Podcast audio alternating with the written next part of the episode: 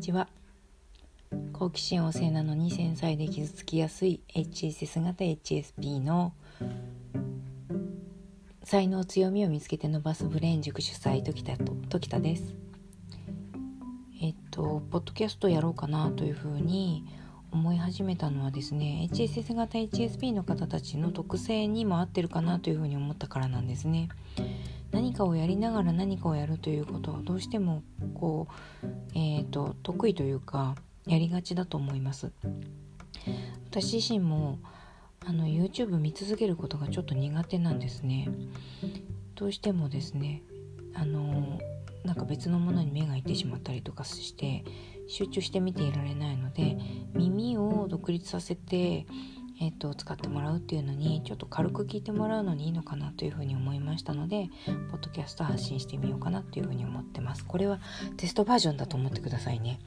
全然慣れてないので喋る内容とかもですねすごくこうザクッとしてます。今日はですねあのお手紙いただいているのでお手紙って古いですね。メールいただいているのでそのメールに対して返信をしている内容をえっ、と皆さんに、えーと、聞いてもらうかなと思って作ってみました。本当にテストですからね。えっ、ー、とある方からですね、えー、メルマガの返信としてあのご連絡をいただきました。その方のその方がですねえーと、自宅勤務になってからの話ですね。3月の初めぐらいからでしたっけ？自宅勤務になっていったじゃないですかコロナで。で自宅勤務になってからえっ、ー、とこう周囲のペースが分からなくなってしまってあのご家族の体調も悪くなってしまってあの目まぐるしい日々を過ごしてきてしまったっていうようなことを書いてくださったんですね。でこれちょっとそのコロナにどう私たち HSS 型 HSP が翻弄されたのかっていうことととても関係があると思うんですけれども私自宅勤務になって自分のペース崩しちゃったんですね。でこれまではあの定期的に外に出る定期的にセッションで人に会うっていうようなことをやり続けてきたわけですけれどもその外に出ることでやっぱ忙しくしてあの何かを見ないようにしてきたっていうことをやってたみたいだっていうことにえーと、ずっと自宅にいるいなさいっていうふうに言われて初めてちょっと気がついたんですね。であのー、1ヶ月半ぐらいですかね、えーと、自宅にいて仕事をし続けている中で分かってきたのがですね私すごく焦るんだっていうことなんですね。あのいろんなこうワークとか心理療法とかをやってきたんですけれども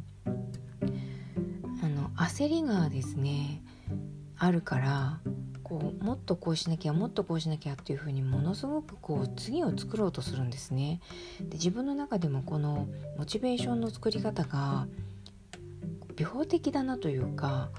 怖いぐらい強制的脅迫観念があるというような感じがする時があったんです。でなんとなくそのことに気が付いてはいたんですけれども今回2ヶ月ほど自宅にいるという状況になって初めて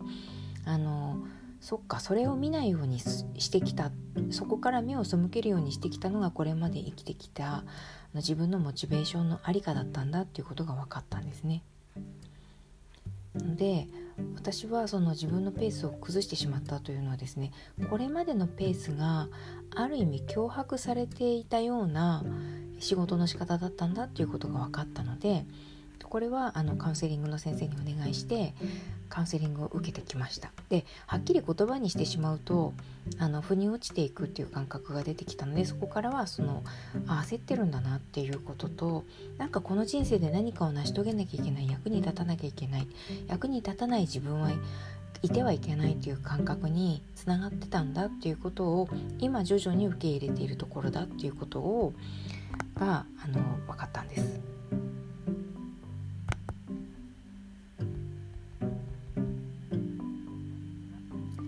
どうでしょうね。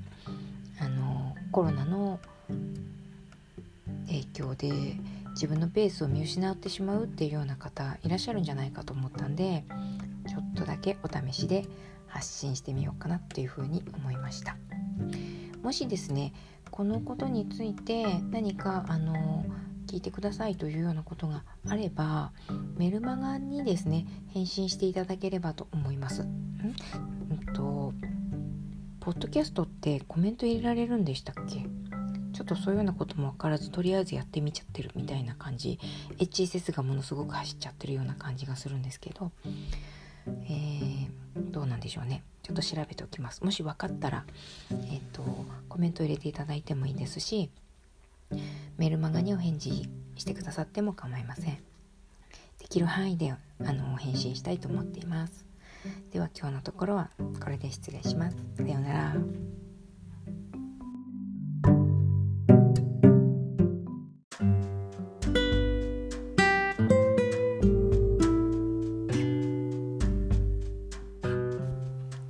こんにちは。3ヶ月で生きづらい人の才能強みを見つけて伸ばす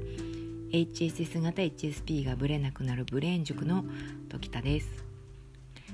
えーとメルマガをですね、えー、送らせていただいていましてだいたい60日ぐらいは、まあ、ほぼ毎日配信してるんですね。これにあの返信していただく方があのいらっしゃってですねあのいいんですよ。読んでると,、えーと、紹介してもいいという許可をいただいた方がいらっしゃるので、まあ、そのままあの個人情報の部分だけは除いてそのままご紹介させていただきたいと思います。時田さんはじめまして。いつもメルマガ配信ありがとうございます。書き出すと長くなりそうなのでなかなか感想を送れずにおりました。ありがとうございます。感想をいつか送ろうというふうに思ってくださってたっていうことですよね。ありがたいです。あの感想を送ってくださる時に何とか求めなきゃって思わなくて大丈夫ですからね皆さんね。あの私もメールとかで最後の締めの言葉どうしようとかって悩んじゃうんですよね。えーと、楽しい人生を送りましょうとかっていう風に書くとわざとらしいかなとかちょっと考えちゃったりとかするのであのさりげなく終わらせる嫌味にならないようにとかなんか期待してるんじゃないかと思わせないようにとか余計なこといっぱい考えちゃって締めの言葉がすごく迷って迷ってほぼほぼ9割ぐらいかけてるのに最後の1行で悩んでこう保留にしちゃったりとかでね送り忘れちゃったりとかすることないですか？私結構あります。それでなかなか返事来ないって思ってる方もいらっしゃるんじゃないかなと思うんですけどこの場を借りてあのまとめてというかごめんなさい。あの謝ります。えっとメールくださってる方のあのメールの続きですね。この4月に初めて HSP、HSS の概念を自分に当てはめたところあの人生の謎がスルスルと解けましたということだったんですね。でまさに私にとってのマスターキーですと書いてくださっています。マスターキーあのマスターキーがあると自分の人生の謎が謎の扉をそのキー1個で全部こうガチャガチャと開けることができるってことですよね。とずっと手紙のメールの続きです。ずっとなんだか自分が他の人とは違うなと思いながら生きてきました。はいそうですね。なんだか違うと思ってるんですけど分かんないんですよね。病気かなとか考えちゃいますよね。でどこへ行っても仲間にいくら恵まれても拭えないアウェー感が常にある。うんはい。どうでしょう？あるでしょう？ありますよね。なんか私地球上の生き物じゃないんじゃないかなと思ったりしてました。で夕暮れ時とかをにですねああの夕焼けを見ると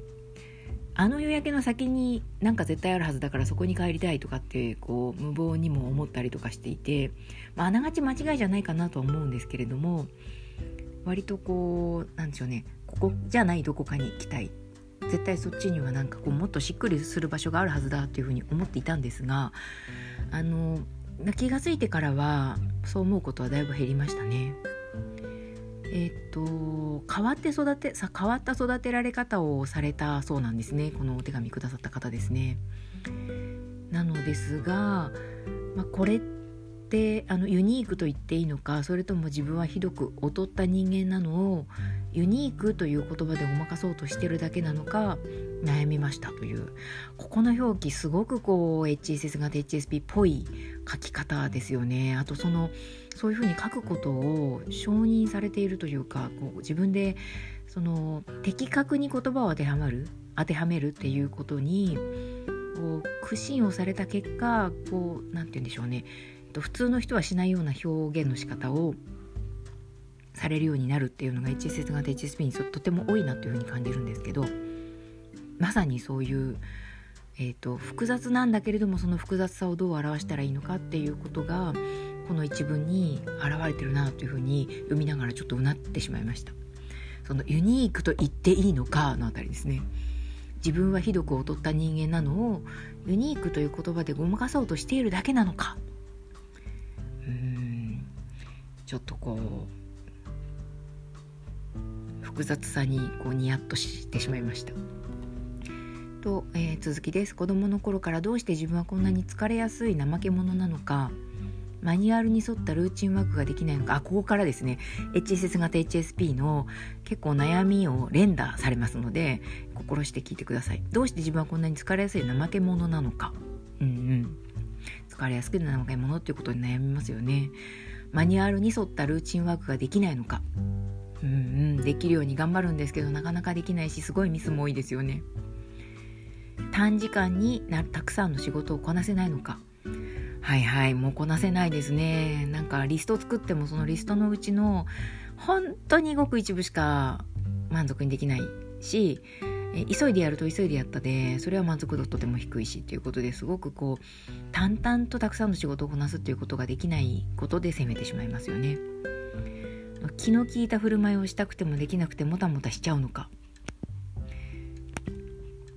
とあと臆病なくせに突如突っ走って周りを置いてけぼりにしたりもするのか。はい。臆病なくせにっていうのの真逆にその唐突さみたいなものありますよね。臆病なんだけど唐突。急になんかこう思い立って何かやり始めてえってびっくりされたりとか急に仕事辞めますって言って何ヶ月もずっと考えてたことなんだけど周りに誰にも相談しなくて急に言い出したんで周りがえって驚いてしまったりして何急にって言われたりとかですね。ポカーンとしてるような皆さんの顔っていうのがちょっと出てきますよね。と大好きな人と過ごしてるのに一人になりたくてたまらなくなるのか。これありますね。本当に。あのー、急に帰りたくなります。あれもこれもと手を出して落ち着きがない落ち着きがないのかなどなど。はい。もう常に何か何かしらの複数のプロジェクトが同時進行しています。一日の中でもプロジェクトがいくつか同時進行していてどこかのプロジェクトにドカーンとはまってしまうと他のプロジェクトそっちのけでそればっかりやっちゃって今日私もメルマガの整理をしてたんですけど、えメルマガの整理を全く予定なく始めてしまってそれが面白くなってしまってそこにドーンってはまってしまったんですね。で他のことがおせおせになってしまってどうしてもやらなきゃいけないことができなくなるっていうようなことが、まあ、まさに今日もありましたそして時田さんと同じように幼稚園でお弁当が食べられない子でした。私これメルマガで書いてますよね。幼稚園でお弁当が食べられなくてあの先生がお弁当チェックするんですね。食べられましたかって。でそのために親がすごくすごく少なくお弁当を入れてくれるんですけどそれでも食べられなくてまさに食べ物が喉を通らない状態幼稚園の時はありましたね。もう今はもう全然そんなことは逆になくてですね。どんなにストレスがかかっても食べるだけは食べるみたいな逆にすごくそのことで、まあ、太るので悩むんですけど幼少期は食が細かったっていうか、まあ、幼稚園では食が細くて食べられなかったですすごい柵を編み出してですねお弁当捨てるんですね下に床にでそうすると掃除の時間までお弁当捨てられてるってことがバレないのでちょっと時間稼ぎできるみたいな風な頭使ってんだか使ってないのか分かんないような感じですね。で小学校の給食も高学年になるまでかなり苦労しましたということですね。でいろいろ調べて ADHD かと思ってみたりそれにしてはアスペルガーも当たってるみたいだしと本当に自分が謎の生き物でした。これですね ADHD とかアスペルガーに関しては、えー、最近えっ、とアメブロに書きましたのでえーと、ADHD セルフチェックテストとアスペルガーセルフチェックテストの、えーと、と HSS 型 HSP の、えーと、基本的な特性とどのくらい合致してるかっていうことをちょっとだけ、まあ、面白く、まあ、軽く検証してみたみたいなぐらいの、まあ、ブログなので軽く検証してみたんですけれどもそれ読んでいただくと ADHD とかスペルガーかもしれないと思ってる方の、えー、ちょっとヒントになるんじゃないかなというふうに思います。えー、っとちょっと長くなってきたのでこの、えー、続きは次回に送ろうと思います。ではまた。